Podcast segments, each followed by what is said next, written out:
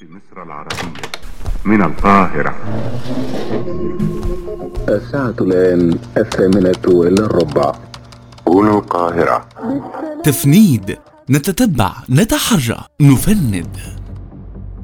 أهلا وسهلا بيكم في حلقتنا الرابعة من الموسم الثاني من بودكاست تفنيد. هكون معاكم أنا محمد طلبة وزميلي حسام الوكيل. هنتكلم مع بعض النهارده عن عملية من عمليات التضليل الكبرى في العالم. اللي حصلت خلال السنين اللي فاتت. لكن في البداية هنقول لكم ملخص لحظات شغل فريقنا خلال الفترة اللي فاتت وأبرز التصريحات والبيانات الرسمية اللي كان فيها أخطاء. خليكم معانا.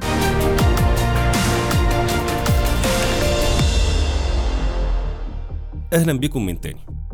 من أهم الموضوعات اللي اشتغلنا عليها الفترة اللي فاتت كان تصريح للفريق أسامة الربيع رئيس هيئة قناة السويس قال فيه إن القناة الجديدة لقناة السويس اللي تم افتتاحها عام 2015 أدت لمضاعفة إيرادات قناة السويس السنوية لتتجاوز 7 مليار دولار سنويا. تتبع فريق عملنا التصريح ولقينا إن هو غير دقيق لأن لما راجعنا تقارير رئاسة الوزراء وبيانات هيئة قناة السويس اكتشفنا إن القناة كانت بتحقق إيرادات سنوية في حدود 5 مليار دولار قبل افتتاح قناة السويس الجديده واستمر معدل دخل القناة بعد افتتاحها متقارب وبلغ حده الأقصى عام 2021 2022 لنحو 7 مليار دولار بنسبة زيادة 27% فقط ولم تتضاعف حتى الآن.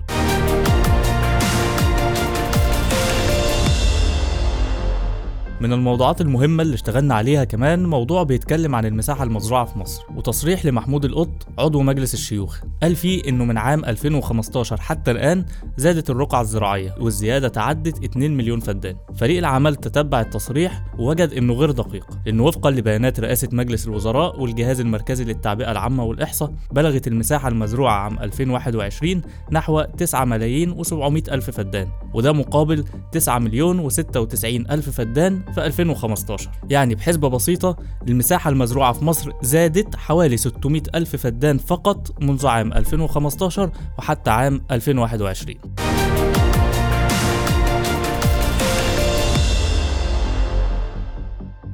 من التصريحات كمان اللي لفتت انتباهنا كان تصريح للرئيس المصري عبد الفتاح السيسي قال فيه إن كمية المية في مصر نسبة إلى عدد السكان بتنتج نصيب للفرد من المياه أقل من 500 متر مكعب سنويا. السفير بسام راضي المتحدث باسم رئاسة الجمهورية قال تصريح مشابه يوم 16 فبراير الماضي وأوضح إن نصيب الفرد من المياه أيضا أقل من 500 متر مكعب في السنة. لكن فريق عملنا لما تتبع التصريح ده لقى إن الكلام ده غير دقيق ولقينا إن يوم 28 فبراير 22 الدكتور مصطفى مدبولي رئيس مجلس الوزراء قال إن نصيب الفرد من المياه تراجع ولكن إلى ما يساوي 550 أو 580 متر مكعب من المياه سنويا وده يعادل نحو نصف معدل الفقر المائي وليس 500 متر كما قال الرئيس السيسي. كمان وزير الموارد المائية قال إن نصيب الفرد من المياه في مصر انخفض ليصل إلى 560 متر مكعب سنويا. الكلام ده قاله في أكتر من مناسبة كان آخرهم في نوفمبر الماضي.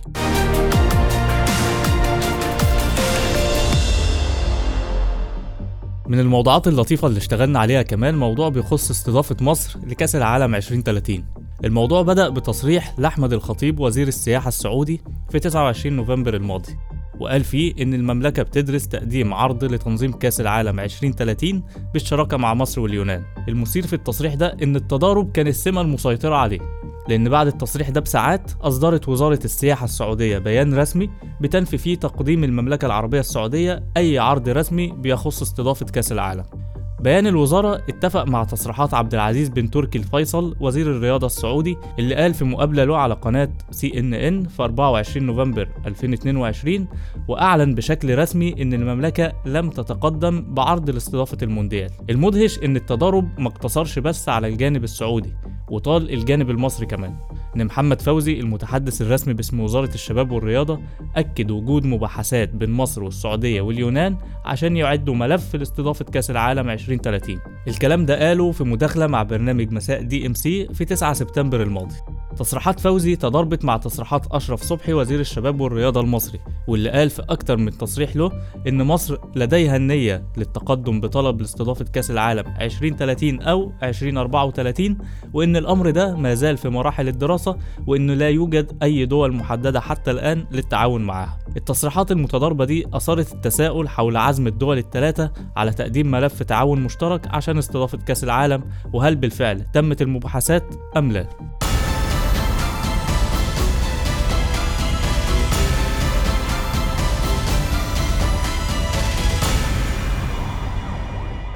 برنامج DisinfoLab التابع للاتحاد الأوروبي نشر مشروع بحثي شامل تحت اسم سجلات هندية. بيكشف عن حملة تضليل دولية مؤيدة للهند ومناهضة لباكستان الحملة كانت مدتها 15 سنة. بدأت من عام 2005 وكانت بتديرها مجموعة سيرفاستافا ومقرها في نيودلهي وبتستهدف بشكل أساسي الأمم المتحدة والاتحاد الأوروبي.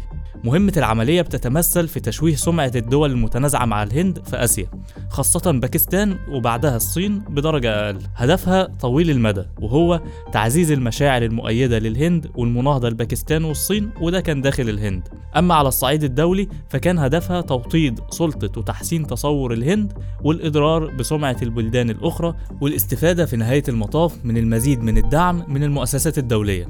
زي الاتحاد الأوروبي والأمم المتحدة. عملية التضليل الكبرى دي اعتمدت على مجموعة من الوسائل.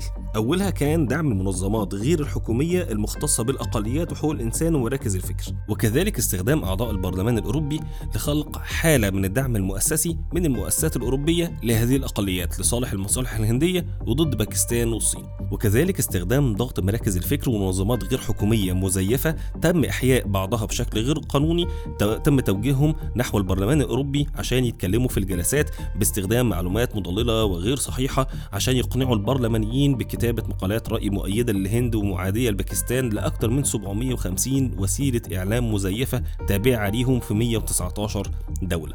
وحسب ما ورد في المشروع البحثي لعبت وكالة تسمى ANI ودي وكالة أنباء رائدة في جنوب آسيا لعبت دور رئيسي في نشر المحتوى على المواقع الإلكترونية المختلفة وده منحها مصداقية كبيرة.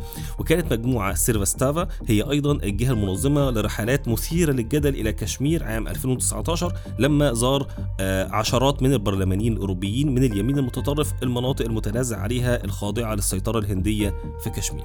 الباحثين في DisinfoLab لما رجعوا لوقائع الاتحاد الأوروبي لقوا إن التغطية القيمة الوحيدة اللي بتتلقاها مقالات البرلمانيين في الاتحاد الأوروبي بتيجي من إعادة تغليفها وتدويرها من قبل وكالة الأنباء الهندية اللي بتدعى ANI واللي بتعتبر واحدة من أكبر وكالات الأنباء في الهند وأكبر وكالة تلفزيونية هناك. وتظل الوكالة الصحفية الوحيدة اللي بتغطي على نطاق واسع أنشطة المنظمات غير الحكومية المشبوهة في جنيف. وكانت بتقتبس مقالات الرأي كمقالات حقيقية من وسائل الإعلام المستقلة.